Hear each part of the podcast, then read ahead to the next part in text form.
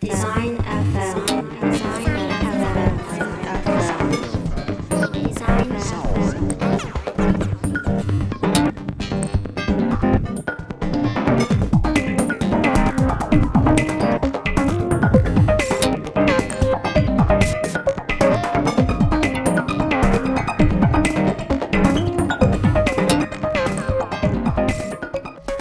디자이너의 목소리로 여성의 일을 말하는 팟캐스트 디자인 FM 청취자 여러분 안녕하세요. MC 1번 김소미 MC 2번 한경희입니다. 그리고 오늘의 초대 손님 습자지 장윤정입니다. 반갑습니다. 윤정님 왜 숫자집이에요? 습자지처럼 물만 묻어도 사람이 쓰러지기 때문이죠. 아, 저희 다른 회원님 중에서도 종이라는 어. 닉네임을 가진 분이 있잖아요. 네. 그분도 이렇게 하늘하늘 해가지고 자기 별명이 종이라고 하던데 아 그런 거구나. 나는 종이를 좋아하셔서 아, 아, 그것도 있대요. 종이의 물성을 좋아하는 건 줄 알았는데. 두개 다네. 아, 하늘하늘한 분들이 다 종이로 비유되는구나. 음, 그렇구나. 반갑습니다. 네. 숫자제 인간 윤정님 디자인 FM에서 어떤 역할 하시는지도 소개해 주세요. 저는 이번 시즌에서 작가와 송출을 담당하고 있습니다. 경인이 지난 2주 동안 잘 지내셨나요? 아, 네, 잘 지냈습니다. 괴담을 듣고 나서 음, 너무 무서워서 음. 밤에 불을 켜고 잤지만 잘 지냈습니다. 그 괴담 에피소드 때 이상하게 지직거리는 소리도 녹음되고 삐 하는 소리도 녹음되고 무서웠어요. 아, 하지만 날씨가 더워서 음. 생각보다 괴담 에피소드를 들었던 게 괜찮았던 것 같아요. 맞아요. 사실 저희가 보통 괴담을 들을 법한 시즌인 여름이 좀 지나지 않았나? 라고 생각을 했었는데 그만 이상 고온 때문에 음. 무섭게도 더웠어요. 이상고원도 무섭고 디자인 괴담도 무서웠습니다. 음, 네, 무서웠습니다. 소민님은 어떻게 지내셨나요? 저 뭐 잘 지내고요. 잘 지내는데 요새 약간 몸이 하나씩 맛이 가는 것 같아요. 왜 사람들이 만 서른다섯부터 점점 몸이 고장난다 그러잖아요. 만 서른다섯에 한 걸음 한 걸음 가까워지면서 약간씩 고장이 나는 기분이 드는데 그 중에 하나로 이해할 수 없게 골반 안쪽이 아픈데 그러니까 엉덩이 관절 어딘가인 것 같아요. 근데 그 원인을 못 찾고 있어요 지금. 어? 그래서 그냥 처음에는 이제 혹시 뭔가 산부인과적 질환인가 하고 산부인과를 갔는데 아무 문제도 없고 너무 깨끗하고 최고래. 그래서 칭찬받고 아닌데 이러면서. 축하드립니다. 그러니까 그래가지고 정형외과를 갔죠. 정형외과 갔더니 딱히 막 문제 될 정도로 염증이 있어 보이진 않는데요. 그래서 물리치료는 하고 가래요. 염증약 조금 타가고 먹었는데 뭐 먹는다고 특별히 확 좋아지지도 않고 그러고 나니까 약간 이런 생각이 드는 거야. 우리 어머니 아버지가 맨날 시큰시큰 아프다는 게 이런 건가? 이렇게 나는 금이 간 액정을 가지고 사는 사람처럼 크게 아픈 것도 아니면서 자잘자잘 아프면서 살아야 되는 건가? 벌써부터? 아직도 원인을 못 찾았어요? 네, 그냥 아마 정형외과 문제일 것 같긴 한데 저도 고관절이 아팠다 안 아팠다 하거든요. 음. 몸이 나빴다 좋았다 하는데 음. 원인을 알 수가 없어요. 왜 아픈지 모르겠고 음. 왜 좋아지는지 모르겠고 그러니까 이렇게 사는 것 같아요 그냥. 그- 그냥 의사도 뻔한 얘기 하는 거예요. 근육 늘리고 규칙적으로 생활하고 좀 걷고 이러시라고. 이게 불치병이구나. 그래서 여러분 장요근이 많이 앉아 있으면 짧아져 있을 수도 있으니까 그러니까, 장요근을 늘리는 스트레칭은 꼭 하시기 바랍니다. 우리가 오늘 왜 이런 얘기를 했냐면 오늘의 주제가 바로 디자이너와 건강이기 때문이죠. 저희가 SNS에 디자이너와 건강이라는 주제로 설문조사를 했었어요. 그래서 이 설문 결과를 바탕으로 오늘 건강에 대해서 이야기를 해보도록 하겠습니다. 네, 또 고관절 얘기를 하다 보니 이것이야말로 또 하나의 또 괴담이 아닌가 싶지만 음. 그것보다 좀 더 생활 밀착형이시고 아. 또 이게 몸이 아프면 또 업무 효율도 안 나고 업무 퍼포먼스도 잘 안 나잖아요. 맞아요. 그냥 집에 가고 싶잖아요. 네, 그래서 우리가 일을 더 오래 하기 위해서 아주 큰 요건인 것 같습니다. 그래서 저희가 건강에 대해서 총 15가지의 질문을 했고, 총 68분에게 답변을 받았습니다. 요 한 분한 분의 응답이 굉장히 흥미롭고 공감도 되고 그래요. 그럼 우리 바로 질문과 함께 답변을 살펴볼까요? 어, 첫 번째 질문부터 볼게요. 본인 건강에서 가장 취약한 부분이 어디라고 생각하나요? 라고 질문을 드렸고, 복수 선택이 가능한 객관식 문항이었는데요. 1위가 무려 78%나 나왔는데, 목과 허리입니다. 음, 괜찮은 사람이 별로 없죠. 맞아요. 이게 한 자세로 계속 오래 앉아 있다 보니까 취약해지는 것도 있고 코어 운동을 해야겠다라는 생각을 하는 사람도 그렇게 많지 않은 것 같아요. 그리고 목 같은 경우도 이제 응. 모니터를 많이 보고 응. 핸드폰을 많이 보니까 자연스럽게 일자목이 되지 않나. 저도 일자목이거든요. 저도요. 그리고 저 옛날 동료들은 역시자, 그러니까 일자에서 더 이렇게 어. 이렇게 되는 그런 목인 사람들도 있더라고요. 확실히 좀 사무직인 분들은 이런 사람이 많은 것 같다 싶어요. 이게 작업하다 보면은 이상하게 얼굴이 앞으로 가서 이렇게 본다고. 맞아, 맞아. 그 괜히 화, 화면을 확대해도 되는데 이렇게 가서 가까이 가서 잘 보이는 느낌이 난단 맞아, 말이지. 맞아, 맞아, 맞아. 왜 그런지 모르겠어. 근데 가까이 갈 때 차라리 어, 몸이 다 가면 좋은데 턱만 이렇게 나가서. 그런 느낌이 있죠. 네. 두 번째로 많이 응답 수는 41분이 선택해 주셨는데요. 눈이 가장 취약하다고 얘기해 음. 주셨어요. 아무래도 스크린을 많이 보다 보니까 이것도 당연한 결과인 것 같아요. 음, 맞아. 저도 지금 그래서 이 청광 차단, 자외선 차단, 어쩌고 저쩌고 차단 안경을 쓰고 있는데 도수는 없는 건데요. 어, 이걸 쓰면은 특별히 더 좋은지는 모르겠는데 사실은 그래도 뭐라도 눈을 위해서 해야 될 것 같은 마음 음, 음, 그 효, 효과가 있는지 사실 모르겠어요. 사실 어, 그냥 조금 마음의 안정을 주는 것 같아요. 어, 눈에 내가 신경 쓰고 있다는 느낌. 어, 그래서 눈이 또 너무 피곤한 날에는 머리 두통으로도 오는 분들도 있다고 하더라고요. 어, 맞아요, 맞아요. 그래서 우리가 짬짬이 눈 운동을 해줄 필요가 있다. 음. 그게 궁금해요. 저는 그 안구 찜질기 같은 거 있잖아요. 이렇게 어, 네. 터미네이터 안경 같은 거. 음. 그거 하면 좀 좋은가? 저 그거 해봤어요. 어, 어때요? 눈이 터질 것 같아요. 그게 공기 압력으로 눈을 이렇게 마사지하는 거잖아요. 근데 이게 눈을 꽉 조여서 그 혈압계처럼 아, 꽉 조인 다음에 그 상태에서 약간 공기로 주물주물 주물주물 하는데 약간 어 눈 터트리는 거 아닌가? 어안 앞, 나안 앞, 약간 이런 아, 느낌. 약간 무섭네요. 약간 무서운데 뭐 안전하다고 하더라고요. 어, 어. 그렇군. 그리고 3위부터는 어떤 부분이 더 응답이 있었나요? 음, 3위는 정신, 뭐, 신경, 이런 계열. 그러니까 약간 우울하거나 여러 가지 정서적인 문제들, 그런 것들에 대해 얘기가 있었고, 그 뒤로는 어깨나 팔, 손목, 이런 응답들, 그리고 소화기, 위장, 간, 뭐, 이런 것들에 대한 응답. 그, 그 밖에는 골반, 무릎, 발목, 치아나 잇몸에 대해서 얘기하신 분도 계셨고요. 자궁이나 여성 질환, 피부, 호흡기, 갑상선, 이렇게 다양한 질문들이 나왔습니다. 안 아픈 부분이 없는. 그러게요. 이게 중복 응답이 있다 보니까 한 4위까지는 다 50%가 넘는 응답이네요. 어, 그러네요. 정말 병을 달고 사는 디자이너들이다. 확실히 그다 비슷한 것 같아요. 많이 쓰는 부분들이. 음, 음. 잠깐만요. 없음이 한 분 계셨어요. 취약한 부분 없음. 없음. 건강하신 분이군요. 네. 축하드립니다. 박수 한번 칠까요? 두 번째 파트 질문으로 넘어가 볼까요? 음, 네. 현재 아픈 곳이 있나요? 그런 현재 몸 상태에 관한 질문을 했는데요. 아픈 곳이 있냐는 질문에 응답의 76% 무려 52명이 네라고 답했습니다. 경희님은 뭐라고 답하셨어요? 저도 네입니다. 아, 물론 저도 네입니다. 현대인이라면 뭐좀 아픈 거 한두 개쯤 다 있으니까요. 음, 맞아요. 그래서 어디가 그렇게 아픈지 음. 좀 물어봤어요. 네, 제가 보다가 이걸 보고서 허헉 이랬는데, 아, 읽어드릴게요. 스트레스 받은 상태에서 집중할 때 이를 꽉 깨물고 자는 나쁜 습관이 있는데요. 다니던 회사에서 너무 스트레스를 심하게 받아 꿈에서도 잔업하고 야근하고 그러다 보니까 이를 꽉 깨물고 있더라고요. 음.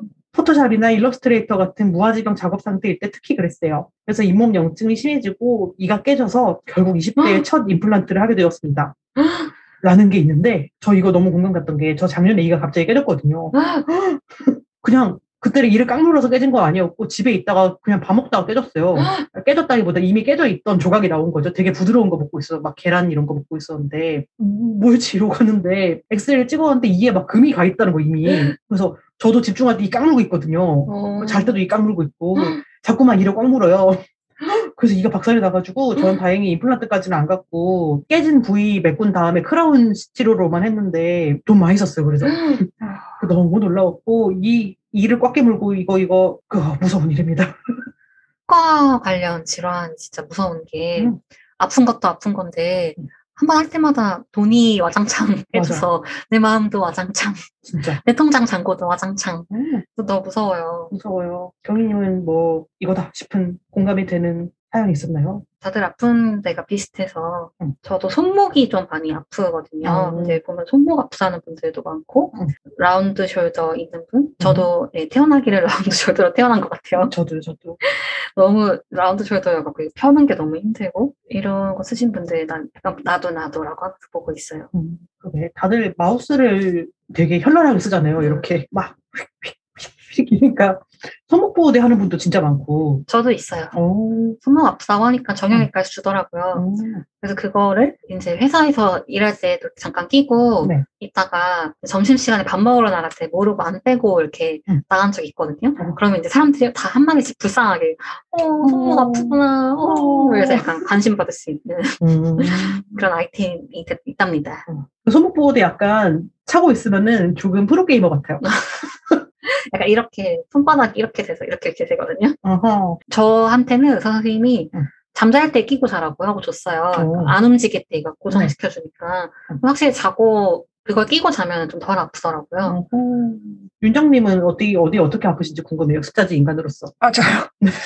저는 일단 모두가 그렇듯이 코어가 없어서 음, 이제 척추부터 골반이 좀 무너진 상태? 음, 음. 그래서 그냥 통증이 생리 전에 비가 오면, 비가 오면 어. 그렇게 아프더라고요. 네. 맞아. 비 오면 아파. 난 그게 정말 도시 전설인 줄 알았어요. 네, 그래서 뭐 PT를 받는데 음. PT를 받아서 좀 괜찮다 싶으면 안 나가다가 음. 아프다 싶으면 아, 그치, 그치, 그치. 좀 한 세 번 나가고 개 연명을 하고 있습니다. 그러게. 물리치료 받듯이 PT를. 어, 네, 테라피라고 그 선생님 맨날 쓰시더라고요. 아, 진짜요? 뭐 웨이트 안 쓰고 테라피, 테라피. 음, 그렇군요. 다음 질문으로 저희가 그 앞서 말했던 요 질환과 치료에 대해서 추가로 하고 싶은 말이 있다면 적어주세요. 라고 했는데 여기에 너무 슬픈 게 많아. 야근하지 마. 지친다. 운동이 짱입니다. 막 이런 거 진짜 많이 있거든요. 여기서 다들 지쳐 있어. 답변부터 벌써. 답변이 되게 짧고 할수 있는 건 다 해야 된다. 막 이런 거 써 있고 메마디 비명 같은 답변이 진짜 많거든요. 그 중에 약간 슬픈 답변 하나가 있었는데 제가 이것도 읽어볼게요. 디자이너는 어쩔 수 없이 작업물을 매일 다수의 인원한테 평가받는 입장이 되는 것 같아요. 이로 인해서 잘해야 된다는 강박과 나는 잘하지 못한다는 자신감, 자존감 상실이 크게 오는데 주니어 디자이너라 그런 건지 다른 디자이너 분들은 어떠신지 궁금해요. 라는 게 있었어요. 이게 맞아. 이 이거에서 오는 스트레스가 진짜 큰 것 같아요. 맞아요. 특히 그 디자인 작업을 하는 사람들이 그러니까 뭔가를 만드는 게 나를 약간 반영해서 만드는 게 많잖아요. 네. 그러니까 뭔가 창작하는 직업이다 비슷하지 않을까 싶은데 음. 나의 나와 약간 어쨌든 일이 작업물이 약간 밀접해 있으니까 작업을 평가를 하더라도 그거를 뭐 분리한다고 하더라도 나의 일부가 평가를 받고 그것이 이제 나한테도 데미지가 오는 게 좀 확률이 크지 않나? 이래서 좀 그거에 대한 스트레스가 좀 많 지 않을까 싶어요. 음, 음. 그리고 사람들이 디자인 이거 구려 이거 예뻐 이렇게 되게 쉽게 말 많이 하잖아요. 음. 그런 거에서도 이제 뭐 신경 안 쓴다고 하지만서도 어떻게 보면은 신경이 조금씩 쓰이잖아요. 맞아요. 그런 게 이제 쌓이고 쌓이면 좀 이렇게 스트레스 자기가 많이 유발되는 거 아닌가 싶어요. 디자이너도 어떻게 보면 서비스직이고 음, 음. 그러다 보니 그런 것 같습니다. 네. 그리고 또 회사에 다니는 분들은 회사 차원에서도 그런 스트레스가 있다는 걸 인지하고 서로 케어를 해줘야 되는데 그러지 못하고 심지어 회사 안에서도 막 작업에 대해서 뭐 뭐라고 해 인신 공격을 하거나 그런데도 아직도 여전히 존재를 하잖아요. 야근이나 그런 걸 되게 강요하면서 결과물에 대해서는 피드백을 되게 안 해주고 그런 식으로 자기 효능감을 점점 깎아먹어서 번아웃에 이르게 만들고 이런 분위기도 아직은 좀 있는 것 같아요. 그리고 그 왜 조직이 큰데 아니면 음. 정치라는 게 있잖아요. 아, 으, 그런 것도 스트레스 받고 진짜 스트레스 받을 것 같아요. 주니어 디자이너라 그런 게 아니고 음. 다른 분들도 마찬가지일 것 같습니다. 맞아요. 주니어일, 맞아. 주니어일 때는 약간 이런 자신감, 자존감 상실이면은, 시니어가 되면은 위에서 치이고, 음. 아래 직원분들한테도 어떻게 내가 managing 해야 되나? 왜 맞아. 이런 일이 자꾸 일어나는. 것인가? another level의 그런 그치, 게 그치. 그치, 그치. 계속 스트레스가 생깁니다. 음. 근데 저는 네. 이분이 좀 이해가 되는 게 음. 확실히 주니어 때 네. 뭔가 좀 더 우울감이 많았던 것 같아요. 아, 뭔가. 자, 작업에 대한 자존감도 되게 낮았었고 음. 맨날 이게 맞나? 이게 음. 그냥 디폴트로 있으니까 음. 그런 불확실성에 대한 불안감이 굉장히 맞아. 높았었고 연차가 쌓이면서 이제 아 일이 이렇게 흘러가더라 뭐 이 정도 내가 죽을 만큼 목숨을 걸어서 아웃풋을 내지 않아도 괜찮다. 이게 좀 학습이 된 이후에는 훨씬 좀 안정적으로 회사를 다닌 것 같아요. 그리고 그것도 있는 것 같아요. 주니어일 때는 아까 말씀하신 것처럼 이게 맞나? 불안해. 이것 때문에 오는 스트레스라면은 나이를 좀 먹고 연차가 쌓이고 나니까 쟤는 왜 저러지? 나는 화가 나는 게 있- 있으면 있지. 뭐가 뭐 뜻대로 안 돼서 되게 슬- 슬프고 이런 느낌은 또 잘 없는 것 같긴 하네요. 아, 마- 스트레스 양상이 좀 달라지는 것 같아요. 맞아요. 강박, 강박이 조금 낮아지고 화병이 조금 많아지고. 화병인데 그거를 화를 낼 수 없는 상황이 되게 많이 와서 아, 구구절절 다 공감이 가네요. 예, 예. 제가 또 본 인상 깊었던 답변을 한번 읽어드릴게요. 네. 도수치료를 2년째 다니고 있는데 교회 다니는 분들의 마음을 알겠습니다. 주 1회 말씀을 듣고 와서 회개하고 제가 방만하게 보낸 요일을 반성하고 그리고 다시 스트레칭 해야 하는 쓰레기 몸이라는 걸 선생님께 제- 정신재무장을 당하고 귀가합니다. 그럼 열심히 또 스트레칭 하는 거죠. 습을 들이기가 참 어려웠는데 도수치료 다니니까 정신재무장에서 2년째 스트레칭 중입니다. 선생님이 시킨 거 다 하면 70분이 넘습니다. 그래서 계속 다니고 있습니다. PT 플러스 교회라고 생각하고요. 이렇게 서 있는데 와, 대단합니다. 너무 웃겨요. 제가 또 교회를 다니는 사람으로서 아하. 이게 뭔가 이 비유가 너무 찰떡같이 와닿아서 음, 너무 웃겨요. 그리고 선생님이 정말 시키는 대로 하면 네. 머릿속에 있는 잡념을 비우고 그냥 내 몸을 맡긴 채 어, 으드득 으드득 하면 이제 시원해진 몸으로 나오거든요. 그 음. 도수치료장을. 그래서 너무 웃겼습니다. 도수 치료가 저는 저희 회의할 때 도수 치료에 대한 경험에 대해 얘기를 했었잖아요, 저희가. 그쵸. 저는 이상하게 도수 치료는 되게 아팠는데 음. 사람들이 시원하다 그러는 거야. 네. 그래서 내가 혹시 쓰레기 몸? 아, 근데 쓰레기 몸이 아니고 너무 어. 그 선생님이 폭력적인 어, 스님인가? 어, 저는 하나도 아픈 적이 없거든요. 진짜요? 응. 반성해라 듣고 있으면. 아, 아, 도수치료 하니까 저 할 말이 있는데, 어, 네. 제 친구가 도수치료를 남성 선생님한테 받았, 받았는데? 네. 아, 문득 성별의 문제가 아닌가 싶은 아하. 생각이 스쳤지만, 네. 다- 맞는 것 같아요. 남성 선생님한테 받았을 때, 네. 아, 좀, 아, 좀 음. 뭔가 치료받은 느낌도 안 나고 음. 불편함이 많았는데 네. 여자 선생님으로 바뀌고 나서 음. 너무 그 만- 치료 만족도가 올라가고 아, 진짜. 훨씬 좀 몸도 편히 맡기고 이렇게 됐다고 하더라고요. 그래서 음. 선생님을 좀 많이 타는 것 같기도 아. 하다는 생각이 들어요.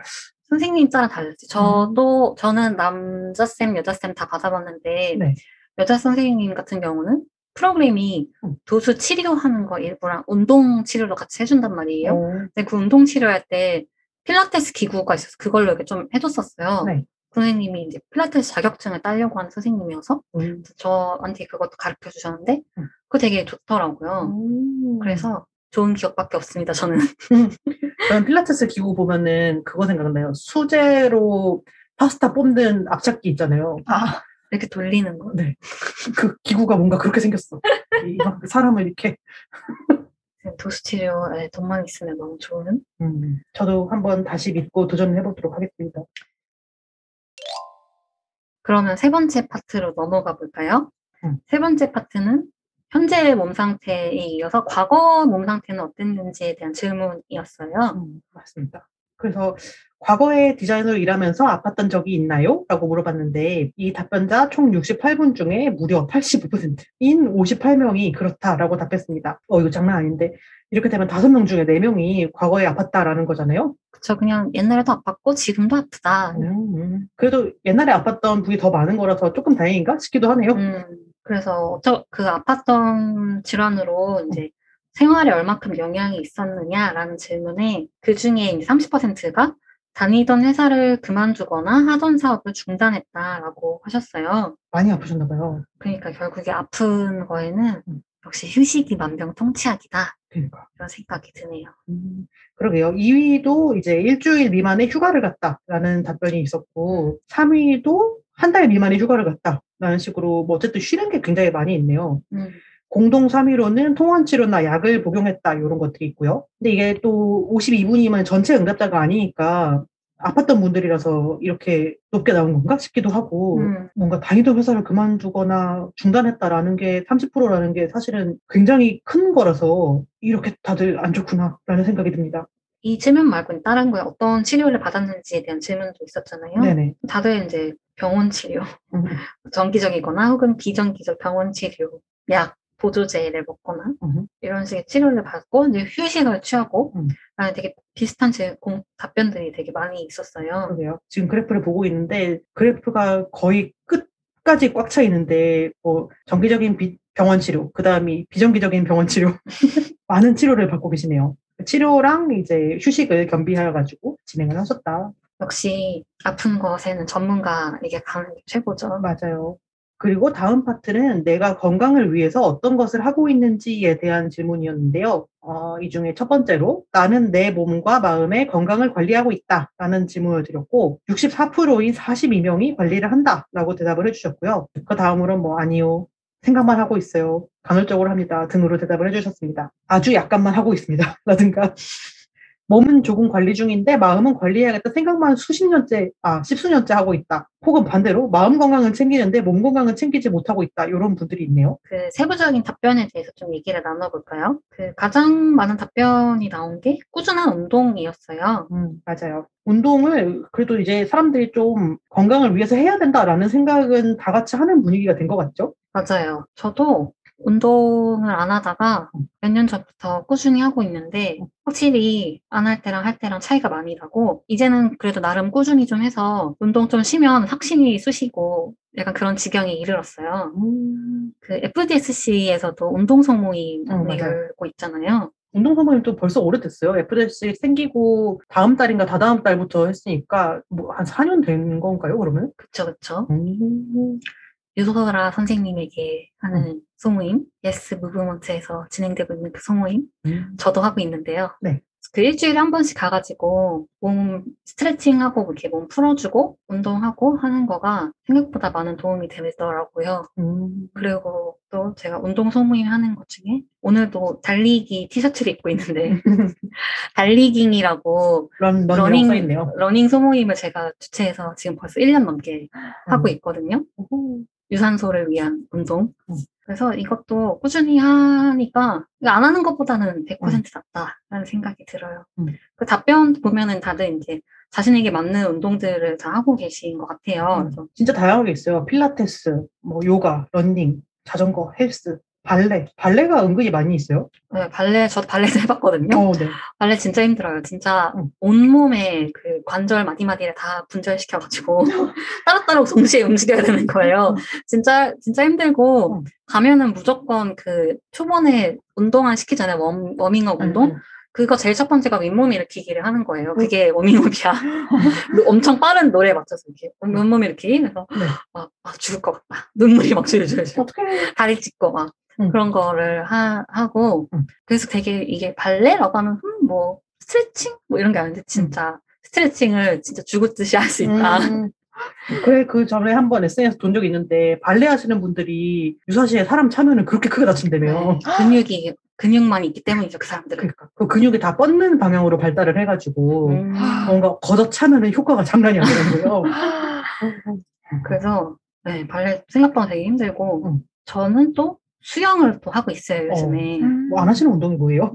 안 하시는 운동은 아, 그렇게 나도 산책도 하고 자전거도 타는데. 격투기 같은 것만 안 아, 하시나? 그렇죠, 그렇죠. 음. 함께하는 운동은 안 하시는 것 같아요. 네네네. 함께하는 아, 운동은 함께할 사람이 없어서 함께는 음. 못하고. 뭐 풋살 뭐 이런 네, 것들. 그런 거. 음, 음, 그래서 혼자 하는 운동을 주로 하고 있고, 수영은 새벽에 간단 말이에요. 음. 그래서, 그래서 또 유설아 선생님이 아침 일찍 가벼운 유산소는 오히려 활력에 좋아요라고 해갖고, 음. 그래, 오케이, 새벽 수영을 레츠고 해- 가보자고 해서 끊었거든요. 생각보다 피곤하진 않은데, 오. 아침에 일어나는 게 제일 힘든 거죠. 음. 아, 어차피 씻어야 되니까 수영장 가서 씻자 이러고 나가서 음. 수영 가서 씻고 수영하고 맞아. 운동 가면은 거기서 씻- 씻고 나올 때가 쾌적한 것 같아요. 응. 제 예상으로는 아, 새벽 수영을 가잖아요. 네. 그러면 한 11시쯤 어, 퇴근해야 될 것 같은데 이렇게 생각이 들 줄 알았는데 아, 가끔 약간 왜 수영하고 나면 졸렵잖아요. 가끔 아, 지금 자야 될 것 같은데 이런 생각이 들 때도 있어요. 근데 음, 가서 한번 커피 마시고 하면 좀 괜찮고 정말 건강한 사람입니다. 솔직히 그거 할 수 있어요. 철인 삼종 경기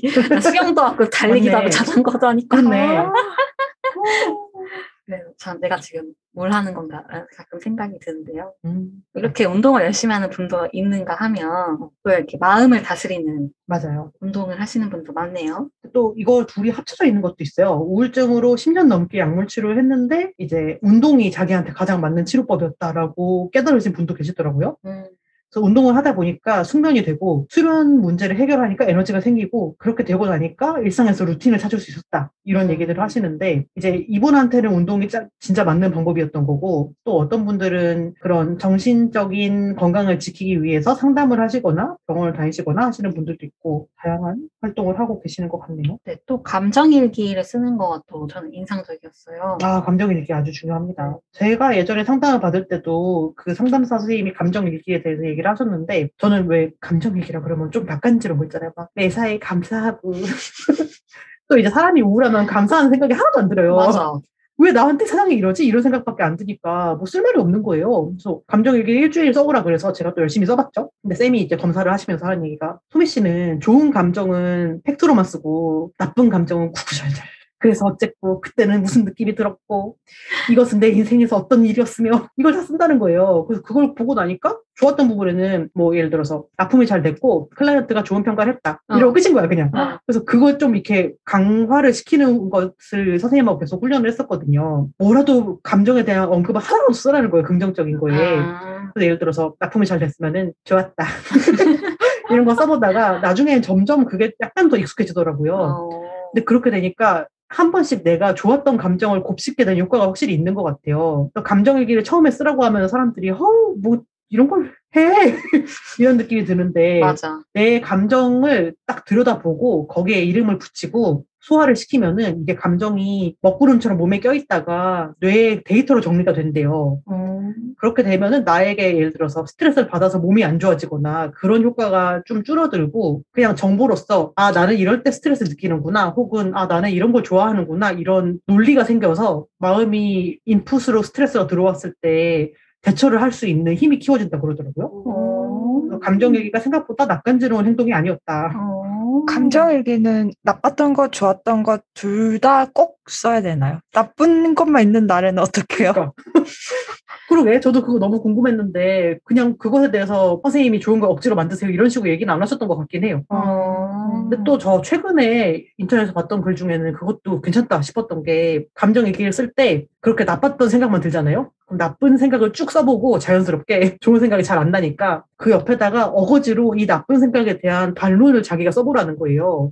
어. 예를 들어서 뭐 오늘도 회사에서 사고 쳤다. 나는 이대로 잘리겠지? 라고 만약에 썼어요. 그 옆에다가 그거에 대한 반론으로 내가 공감이 되든 안 되든 그래도 회사에서 이런 점은 나한테 잘한다고 해줬고 뭐 이것 때문에 면담이 잡히거나 그런 내가 잘릴 것 같은 일은 일어나지 않고 있잖아? 라고 굳이 한번 써보는 거예요. 음. 그러면은 내 감정이 나쁘게 자연스럽게 흘러가는 거를 스스로 제동을 걷는 효과가 있다고 하더라고요. 그래서 보고서 어 저것도 제법 괜찮겠다라는 생각이 들었었어요. 근데 그 감- 나에 대한 잘못이 아니고 응. 상대방이 너무 짜증나게 해서 응.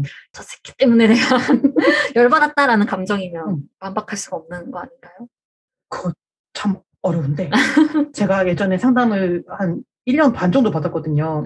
그때 처음에는 제가 너무 슬프고 막, 막 외롭고 막 우울하고 이런 얘기만 하다가 중간쯤 가가지고 너무 빡쳤다 이런 얘기를 하니까 선생님이 아예 짚어주더라고요. 우울하다는 거는 뭔가 스트레스 상황을 나한테 돌리는 건데 원인을 뭔가 내면화를 시키고 이러는 건데 화가 난다는 거는 남 탓을 드디어 할 수 있게 된 거라서 음. 우울한 것보다 나은 거래요. 어. 쟤는 나한테 왜 저러지? 라고 생각이 들면은 그래도 조금 나은 거라고 하더라고. 그렇게 되면은 최소한 내가 갉아먹혀지지는 않고 저 사람이랑 싸울까? 라든가 회사를 때려칠까? 라든가 뭔가 내가 할 수 있는 행동을 좀 생각하게 되는데 왜 예를 들어서 저 사람도 나한테 뭐라 그러고 이 사람도 나한테 뭐라 그러고 내 인생에 왜 자꾸 이런 일이 일어나지? 너무 우울해. 이렇게 되는 것보다 나은 거죠. 음. 액션할 거를 찾을 수 있게 음, 되네요. 음. 외부에서 음. 이 원인을 찾으면. 네.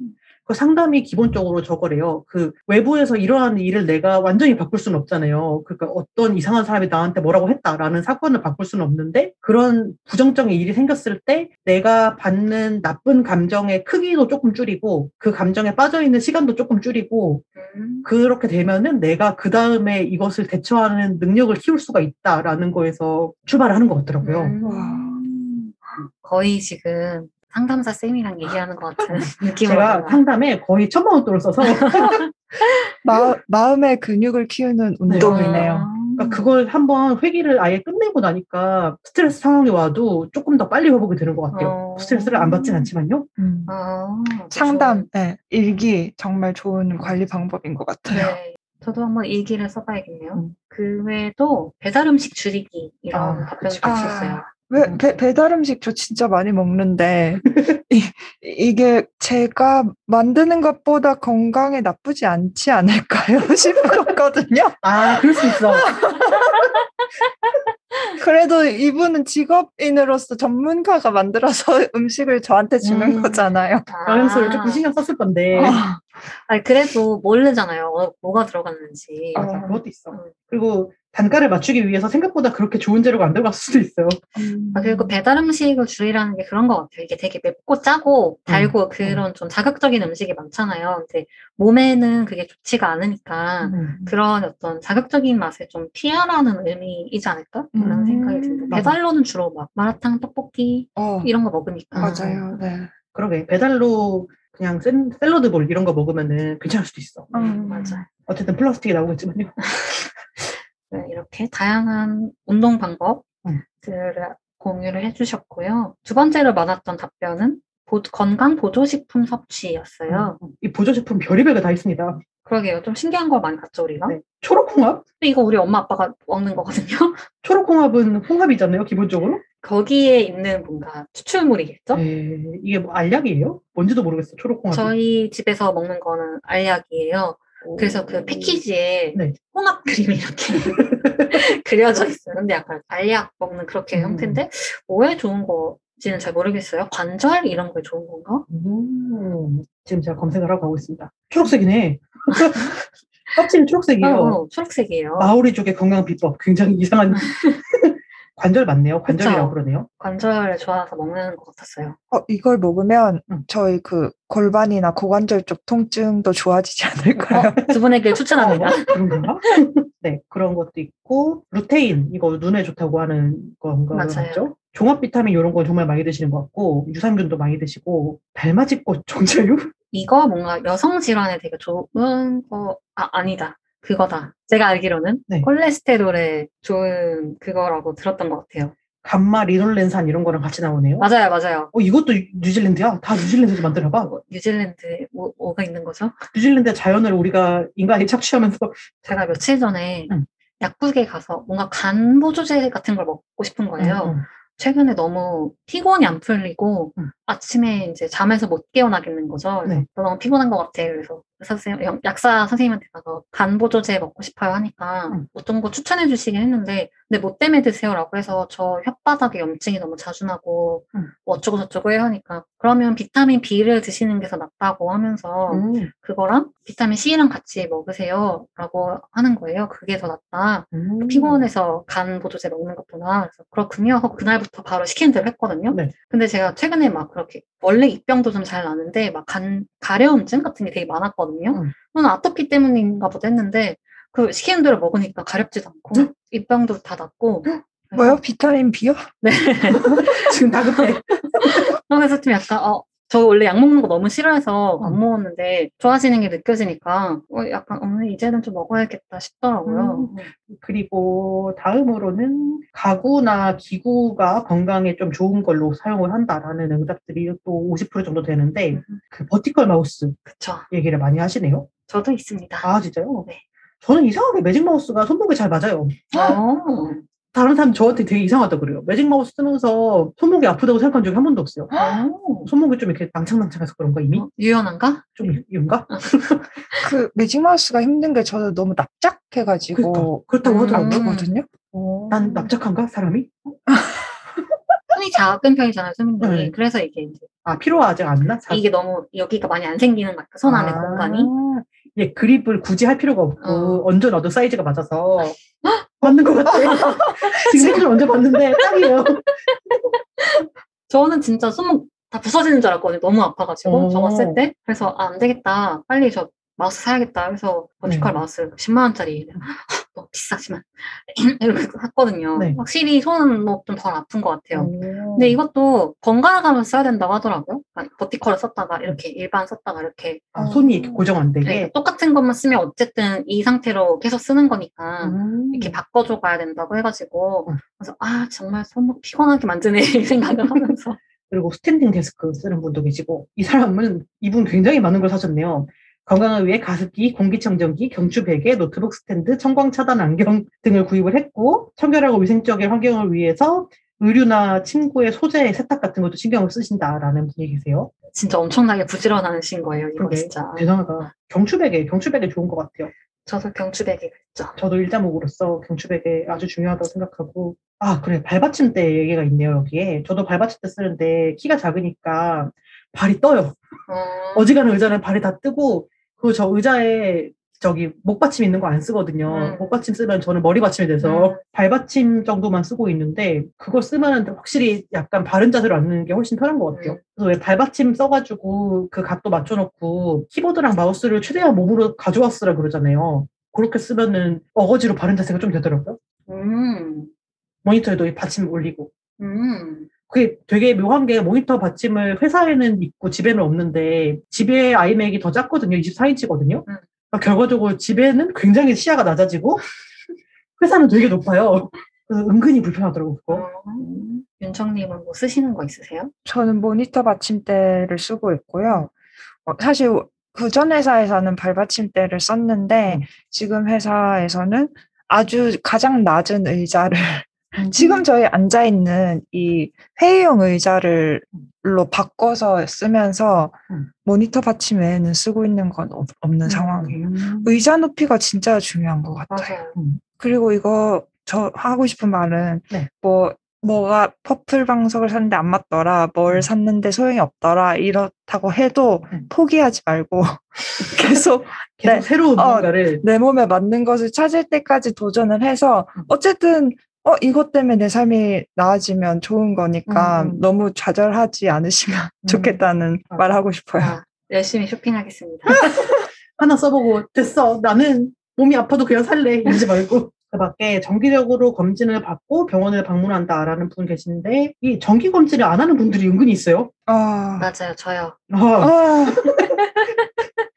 저는 정기 검진 너무 좋아하고 검진해서 아무것도 안 나오는 것에 약간 허무한 즐거움을 느끼는 것 같아요.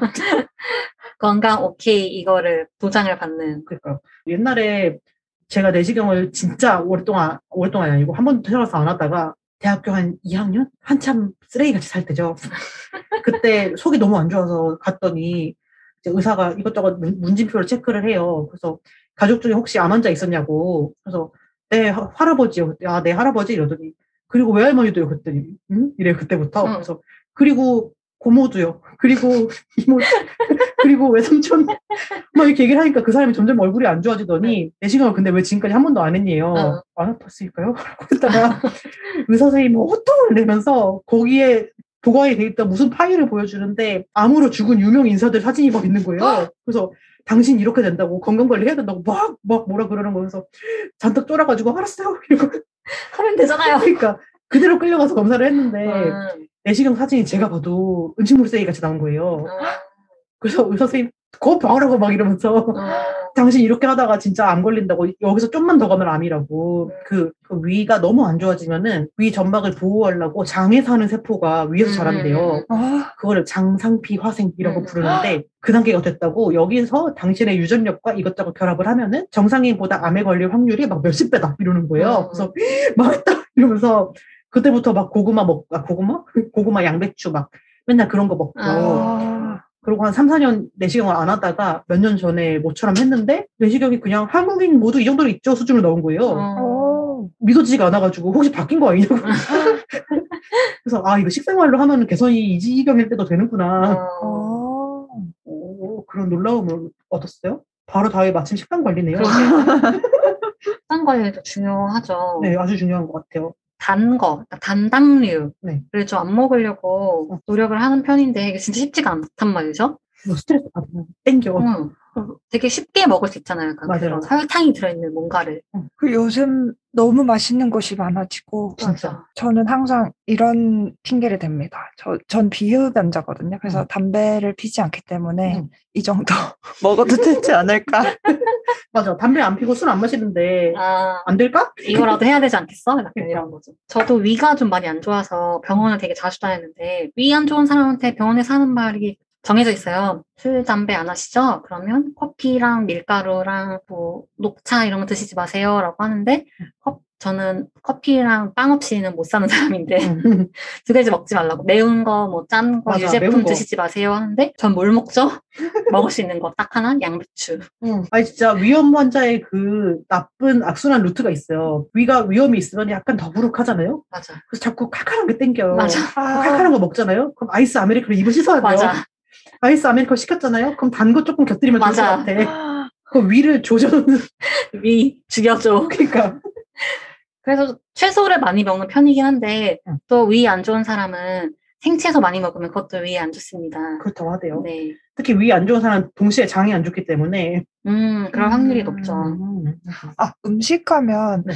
저 그것도 궁금해요. 왜 찬 음식, 열이 많은 음식 이런 거 있잖아요. 어, 맞아, 맞아, 보통 맞아. 뭐 닭이나 오이, 밥 이런 류들이 음. 찬 음식이라서 몸이 찬 사람 안, 음. 안 먹는 게 좋다 하는데 정말 그런 게 있겠죠? 있겠죠? 그 뭔가 찬 성질 이런 게 맞아. 조금 이해가 잘안 저도 되더라고요. 이해가 잘 안 돼요.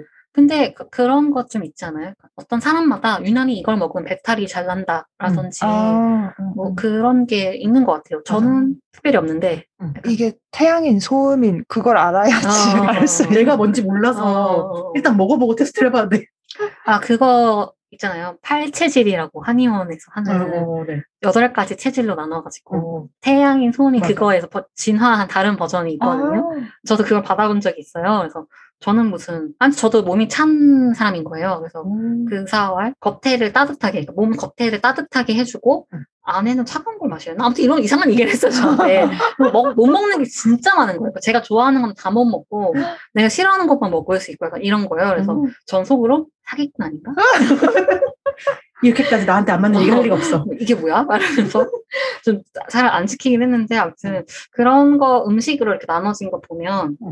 뭔가 그런 안 맞는 스타일 이런 게 있지 않을까 싶어요 맞아, 있는 것 같아. 그 외에는 뭐 명상을 한다든지 음. 건강 관리 어플을 사용한다든지 음. 이런 답변을 주셨습니다. 링피트 구매 이거 특이하네. 링피트 구매라는 거를 굳이 기타 항목으로 쓴 것이 물론 링피트는 굉장히 건강에 도움이 됩니다. 그쵸, 그쵸. 그래서 우리가 이렇게 다양한 관리 방법을 네. 봤습니다. 약간 비슷비슷하면서도 약간 조금씩 다른 지점들이 음, 있는 음, 것 같아요. 그렇네요. 반면에 건강에 신경 쓰지 못하고 있는 분들이 있는지 그렇다면 그 이유는 무엇인지 물어보기도 했는데요.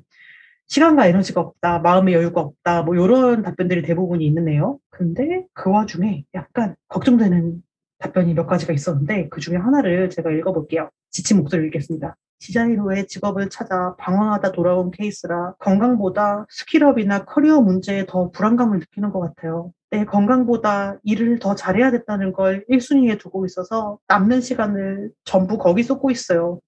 안 돼요. 너무 무서워요. 이거 계단이에요. 안 돼. 이분 말고 다른 분도 응. 너무 바빠서 그냥 응. 하루에 천보도 안 움직인다. 응. 바쁠 때는. 응. 그리고 그러니까 바쁘니까 먹는 것도 좀 부실하게 먹는다. 이렇게 응. 하는데 안 돼요, 안 돼요. 안 돼, 안 돼. 빨리 죽어요, 진짜. 진짜 안 돼. 이번 시즌 드디어 나왔습니다. 아니, 빨리 오래 건강, 야, 뭐 오래 살아야 된다는 건 아니지만 건강하게 살아야지, 네, 최소한. 아프면 안 되잖아. 아프면 그쵸. 힘들잖아요. 음. 아우, 저 예- 이런 거 있었어요. 그, 이런 식으로 건강 신경 안 쓰고, 나는 일이 먼저야, 막 이런 얘기 하는 친구한테 저 학교 다닐 때 선생님이 진짜 역성을 내면서, 니네 서른까지만 디자인 할 거니? 이랬었거든요. 그래, 나중에는 어차피 자연히 이제 노화가 되면서 응, 응. 몸이 안 좋아지면 하고 싶은 만큼 하지도 못하는데 지금 젊음을 미리 땡겨서 쓰지 마십시오. 그래요, 그러니까. 이게 대부분 여기에 보면은, 어떻게 할 힘이 없다. 일이 끝나고 나면은 진이 다 빠진다. 신경을 못 쓰는 건 아닌데 잘 쓰고 있는 것 같지는 않은데 시간이 아까워서인 것 같아요. 뭐 이런 얘기 하시는데 시간을 내서라도 건강 관리를 해야 됩니다. 맞아요. 이게 거- 시간을 내야지 되는 거죠. 남는 맞아. 시간에 이렇게 하는 것보다 그 약간 저축이랑 비슷한 것 같아요. 내가 남는 거를 안 쓰겠다는 게 아니고 응. 적금할 걸 돈을 빼놓고 돈을 쓰라고 하잖아요. 음, 음, 이것도 약간 건강을 위한 시간을 좀 빼놓고 음. 나머지 시간을 쓰는 계획을 하는 게 좋지 않나 싶어요.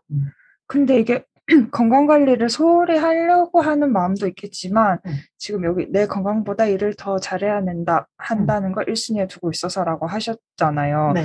이게 좀 다른 사람들이랑 비교하면서 더 음. 건강에 소홀해지는 것 같은 게 아, 모 스튜디오 실장은 일주일에 몇 시간을 잔다더라. 아, 뭐 어느 디자이너는 그치, 그치. 잠을 뭐 이런다더라. 이런 거를 음. 들으면 하루에 다섯 시간을 내가 자, 대여섯 시간을 자도 내가 너무 게을러 보이고 아, 그치, 노력하지 않는 것처럼 보여서 더 막 내가 건강 신경 쓸 때가 아니야 이렇게 되는 것도 있는 것 같아요. 음, 맞아. 근- 그리고 저희 되게 젊, 어릴 때, 더 어릴 때쯤에는 막 그런 전설적으로 집에 안 가는 디자이너 이런 거 되게 멋있는 분위기였잖아요.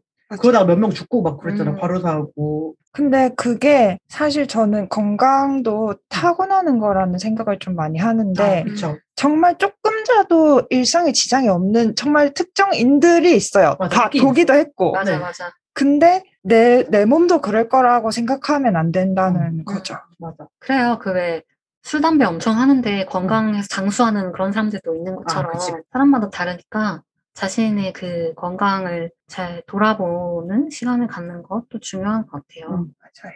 그리고 업계가 바뀌어야 되는 것도 좀 분명히 있을 것 같아요. 약간 skill up이나 커리어가 훨씬 중요하다라고 부르짖지 말고 건강, 네. 건강부터 하고 볼 일이다. 건강 관리도 커리어 관리입니다. 맞습니다. 자, 그러면은 이제 슬슬 마무리로 넘어가는 시점인데요. 응답하신 분들의 나이대를 물어보고 이분들이 예상하는 나의 수명에 대해서 물어봤어요. 대부분이 이 설문에 응답해 주신 분들이 20대, 30대가 많은데 이제 45세까지도 계신 것 같아요. 대부분 26에 30대가 46%, 그다음에 31에 35세가 28% 정도로 나오고 있고 이 상태에서 예상 수명을 물어봤는데요. 1위가 80세, 그러니까 15분이 80세 정도로 응답을 하셨고, 그 다음으로 70세가 있고, 100세, 10분이 100세라고 응답을 하셨어요. 요즘 100세 시대, 100세 시대 해서 생각보다 많은 분들이 음. 어, 난 100살까지는 살겠다. 뭐 이렇게 생각을 하시나 봐요. 음, 그럴 수도 있겠네요. 그리고 그 위로 105세, 119세, 120세가 각 한 분씩 계시네요. 그리고 충격적인 거는 45세라고 딱 명확하게 쓴 분이 있다는 건데, 두 분이나 계시네요. 음, 45세면 너무 가까운데? 그래, 너무 젊어요. 안 돼. 그보다는 건강한 게 좋아요. 기후이기 때문에 응, 응. 예상한 수명보다는 더 못 살 것 같긴 한데, 음. 그 주어진 생명을 다 쓰고 가는 게, 가는 거가 덜 아쉽지 않을까라는 생각이 드네요. 저는 뭐 장수에 대한 딱히 욕심은 없지만서도. 그러니까. 여기 그런 것도 있네요. 희망은 7, 80대지만 이렇게 살다간 서른에 죽을 수 있을 것도 같다. 늘릴 수 있습니다. 그러니까. 그런데 여기 그것도 있어요. 운동 덕분에 그나마 늘어서 7승? 그래요. 맞아. 근데 막 100세, 막 120세 이렇게 사는 것보다 중요한 건 그 과정이 건강한 거겠죠. 그래요. 그러면 우리가 오늘 건강에 대한 얘기를 주구장창 나눠보고 있는데 저희가 FDSC와 건강이라는 키워드를 얘기하면 빼놓을 수 없는 분이 있습니다. 맞아요. 바로 저희 FDSC 운동 모임을 주관하고 계시는 예스 무브먼트 유소라 선생님이신데요. 조금 전에도 제가 이야기를 했었던 음. 운동 소모임의 선생님에게 우리 디자이너와 음. 건강에 대해 간단한 이야기를 나눠볼까요? 좋은 것 같아요. 왜냐면은 이 선생님이 지금 4년 동안 디자이너들의 운동 상태를 보고 계셨고 저희 2019년인가요? FDSC 운동회에도 약간 코치, referee. referee 역할로 참여를 해주셨잖아요. 그 FDSC 소모임을 하시는 회원분들의 몸 상태를 또 가까이서 지켜보셨기 때문에 음. 또 저희 건강에 대한 좋은 이야기를 해주실 수 있을 것 같습니다. 음, 네, 그러면은 한번 어, 더 전화를 연결해 보도록 할까요? 좋아요.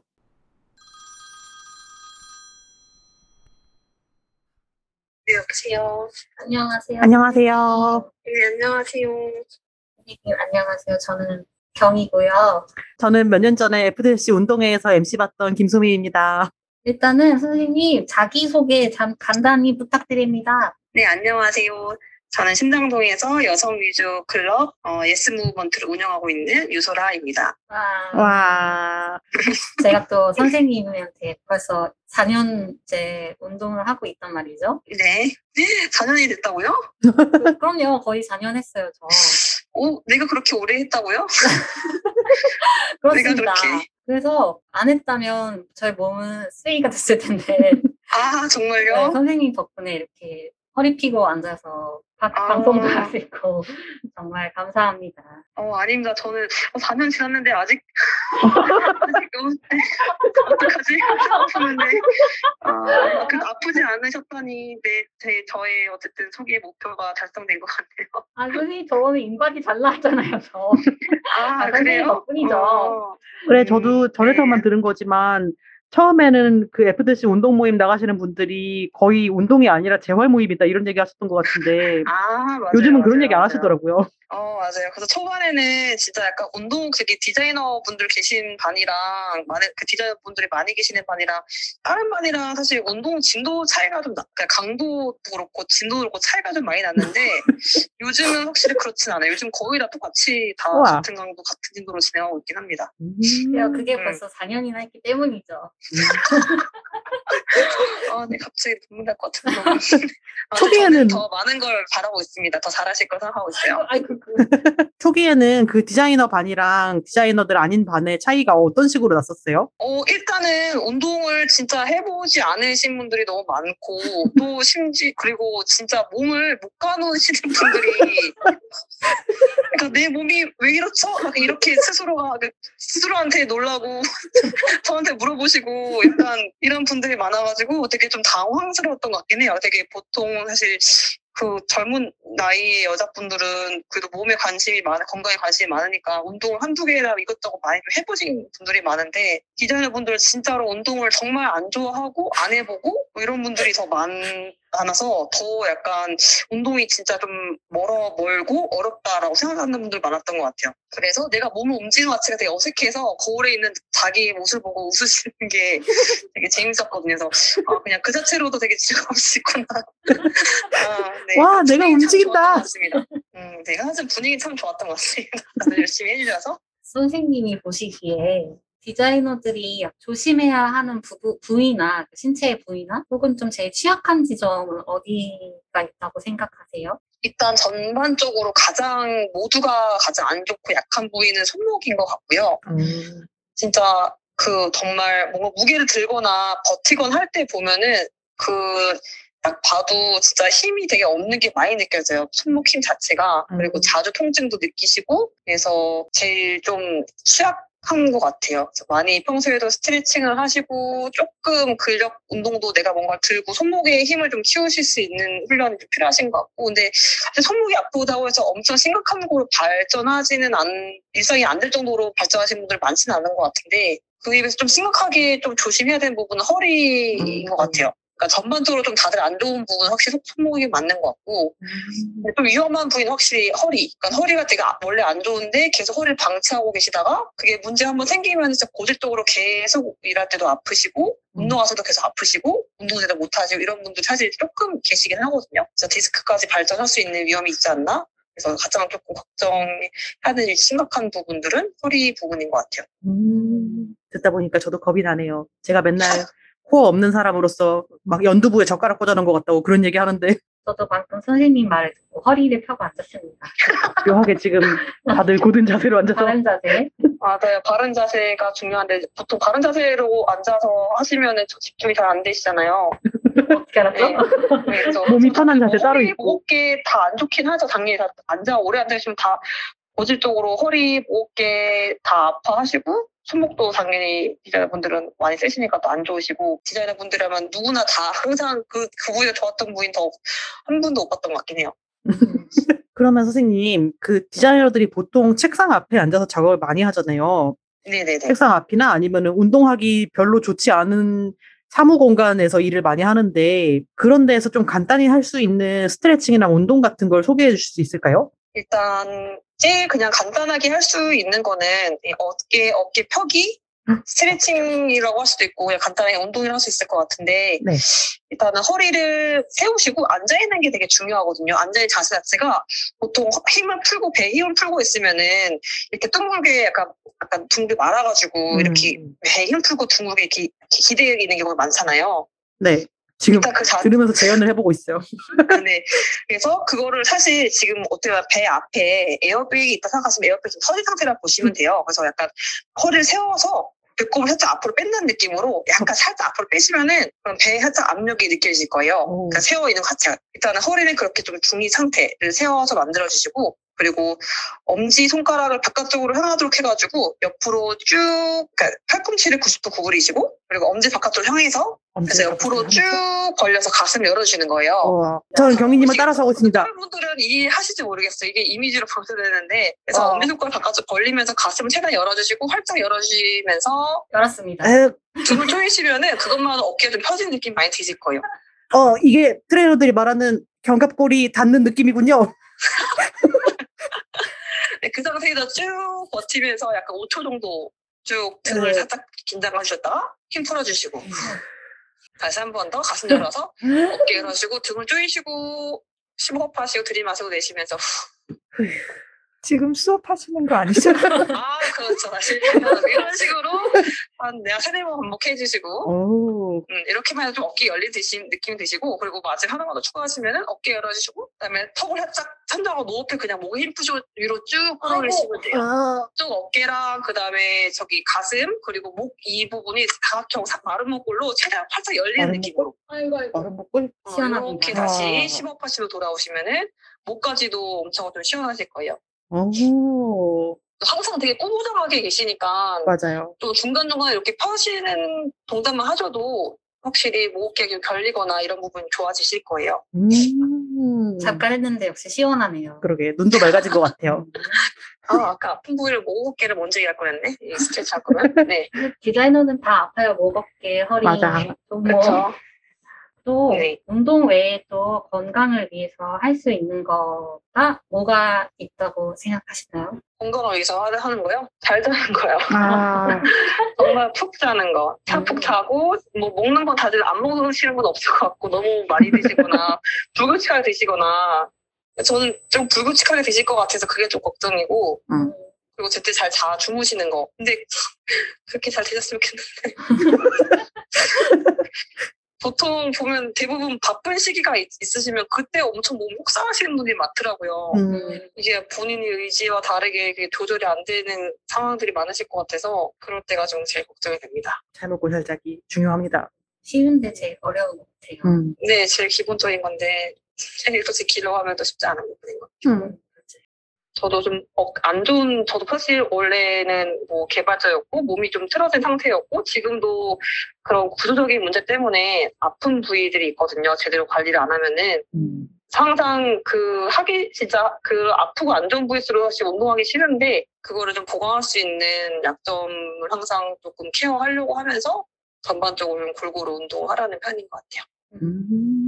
그리고 사실 운동도 운동인데 그 진짜 목어깨가 뭉친 분들이 엄청 많으시잖아요. 네. 그래서 그거를 좀 푸는 방법을 배워가기만 해도 그것 자체가 되게 많이 도움 되실 거예요. 맨날 어. 아프시니까 목어깨 쪽이. 오. 음. 그런 것들을 좀 풀, 풀어서 내가 스스로 아, 아플 때 이렇게 하면 나아지는구나. 좀 그것만 하나 얻어가져도 뭔가 일상에서 내 어깨를 짓누르고 있는 그 많은 것들 무게감을 좀 떨어질 수 있을 거라 생각합니다. 좋네요. 어, 선생님 오늘 전화 연결 너무 감사드리고요. 음. 네. 마지막으로 우리 예스 무브먼트 홍보 한마디 해주시겠어요? 어, 음. 아, 정말 한번 해보, 와, 오셔서 운동이 정말 어렵고 힘들고 무섭고 하기 싫고 이런 분들도 어, 오셔서 한번 해보시면은 아, 이게 진짜 할만하고 나도 할 수 있구나. 할만하구나. 재밌구나. 라는 거를 느낄 수 있는 공간이니까 혹시 기회 되시면은 꼭 한번 방문해 주시면은 제가 열심히 키워드리겠습니다. 네. 감동입니다. 네, 감사합니다. 네, 그럼 오늘 전화 통화 감사드리고요. 네, 네, 선생님 저는 이번 주 다음 주 수요일에 뵙겠습니다. 네, 늦, 늦지 마시고요. 아, 일찍 가겠습니다. 네, 알겠습니다. 선생님 감사합니다. 감사합니다. 안녕히 가세요. 안녕히 가세요. 네. 네, 이렇게 유소라 선생님을 보내드렸습니다. 음, 예스 무브먼트 정말 좋은 공간인 것 같아요. 또 선생님이 마지막에 부끄러워하시면서 어필을 많이 못하셨지만 그 진짜 운동이 처음이시거나 혹은 좀 어렵게만 생각하시는 분들은 가서 직접 선생님이 이렇게 코치하는 대로 따라 하시다 보면 어느새 이렇게 제대로 맞춰지는 내 사지를 느끼실 수가 있고요. 정말 좋습니다. 저도 처음에 갔을 때 폼롤러 할때 네. 처음에 가면 이제 근막을 풀어준다고 폼롤러 운동을 열심히 하거든요. 네. 처음 갔을 때는 막, 으악, 고통의 소리만 가득했는데 이제는 그 어느 정도 고통을 즐길 수 있는 그 수준이 됐고 그래서 그 꾸준히 하다 보면 좀 나아지는 게 느껴지더라고요. 그리고 보통 이제 PT를 받는다? 음. 라는 게 이제 금액대적으로도 부담이 있기도 하고, 음. 그리고 그런 일반적인 그런 헬스장이라고 하나요? 그런 데 음. 가면 몸매를 맞아. 가꾸는데 좀 치중한 음. 그런 디렉션을 많이 주고, 그거에 음, 음. 초점이 맞춰져 있잖아요. 모든 상담이. 네.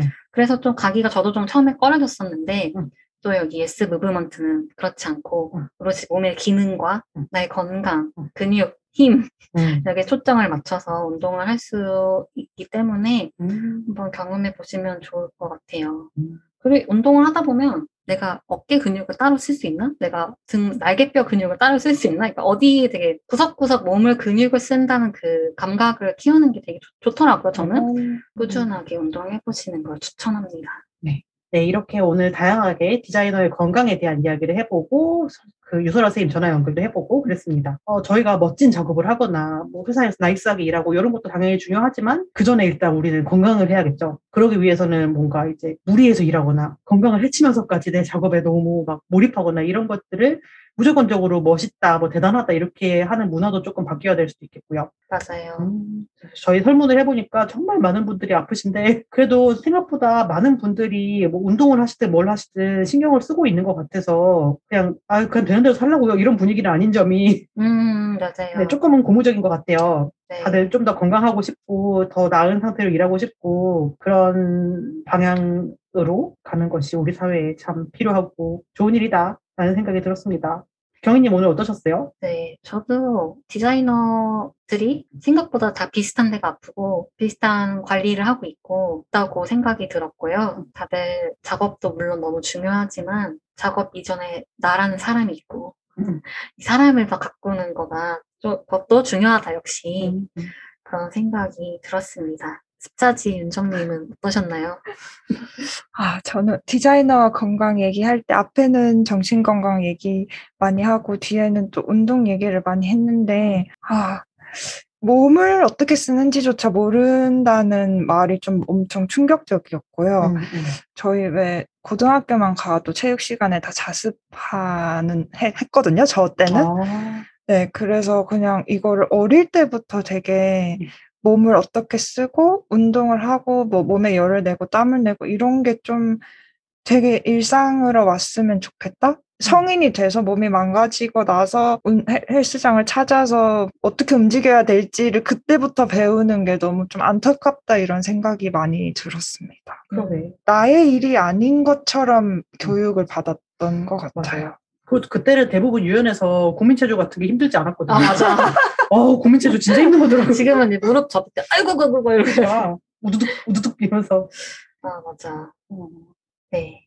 그래서 오늘 이렇게 디자이너와 건강 에피소드로 즐거운 이야기를 나눠봤는데요. 우리 다음은 또 어떤 에피소드가 준비되어 있죠? 네, 다음 회차는 또 디자이너 하면은 빼놓을 수 없는 부위죠. 디자이너와 라이프 스타일입니다. 음, 부제로 뭐 디자이너 쇼핑 이런 거 붙여볼 수 있을 것 같은데요. 음, 정말 너무 재밌을 것 같아요. 아, 저희 이미 앞 에피소드에서 참 많은 라이프 스타일에 대해서 이미 얘기를 해버린 것 같은데 음, 그래도 워낙 얘기할 게 많은 주제라서 여전히 재밌는 얘기들 많이 얘기할 수 있을 것 같아요. 맞아요. 그 저희 생활에 디자이너라는 직업이 얼마나 많은 영향을 끼치고 있는지, 음. 어떤 공통점이 있는지, 음. 어떤 편견이 더 씌워져 있는지 음, 음, 음. 다양한 이야기를 해볼 예정입니다. 그러면은 다음 화도 다들 기대해 주시고요. 이제 슬슬 오늘의 마무리 인사도 해보겠습니다. 디자이너의 목소리로 여성의 일을 말하는 팟캐스트 디자인 FM은 애플 팟캐스트와 사운드 클라우드에서 들으실 수 있으며 유튜브에도 통째로 업로드됩니다. 디자인 FM과 함께 아무 말이나 떠들고 싶으신 분은 오픈 카톡방에 들어와 주세요. 카카오톡 오픈 채팅 검색에서 디자인 FM 혹은 FDSC를 검색하시면 됩니다. 비밀번호는 디자인 FM, FDSC 인스타그램 프로필에 링크도 있어요. 디자인 FM에 사연 보내주실 분들은 말머리 사연 달아서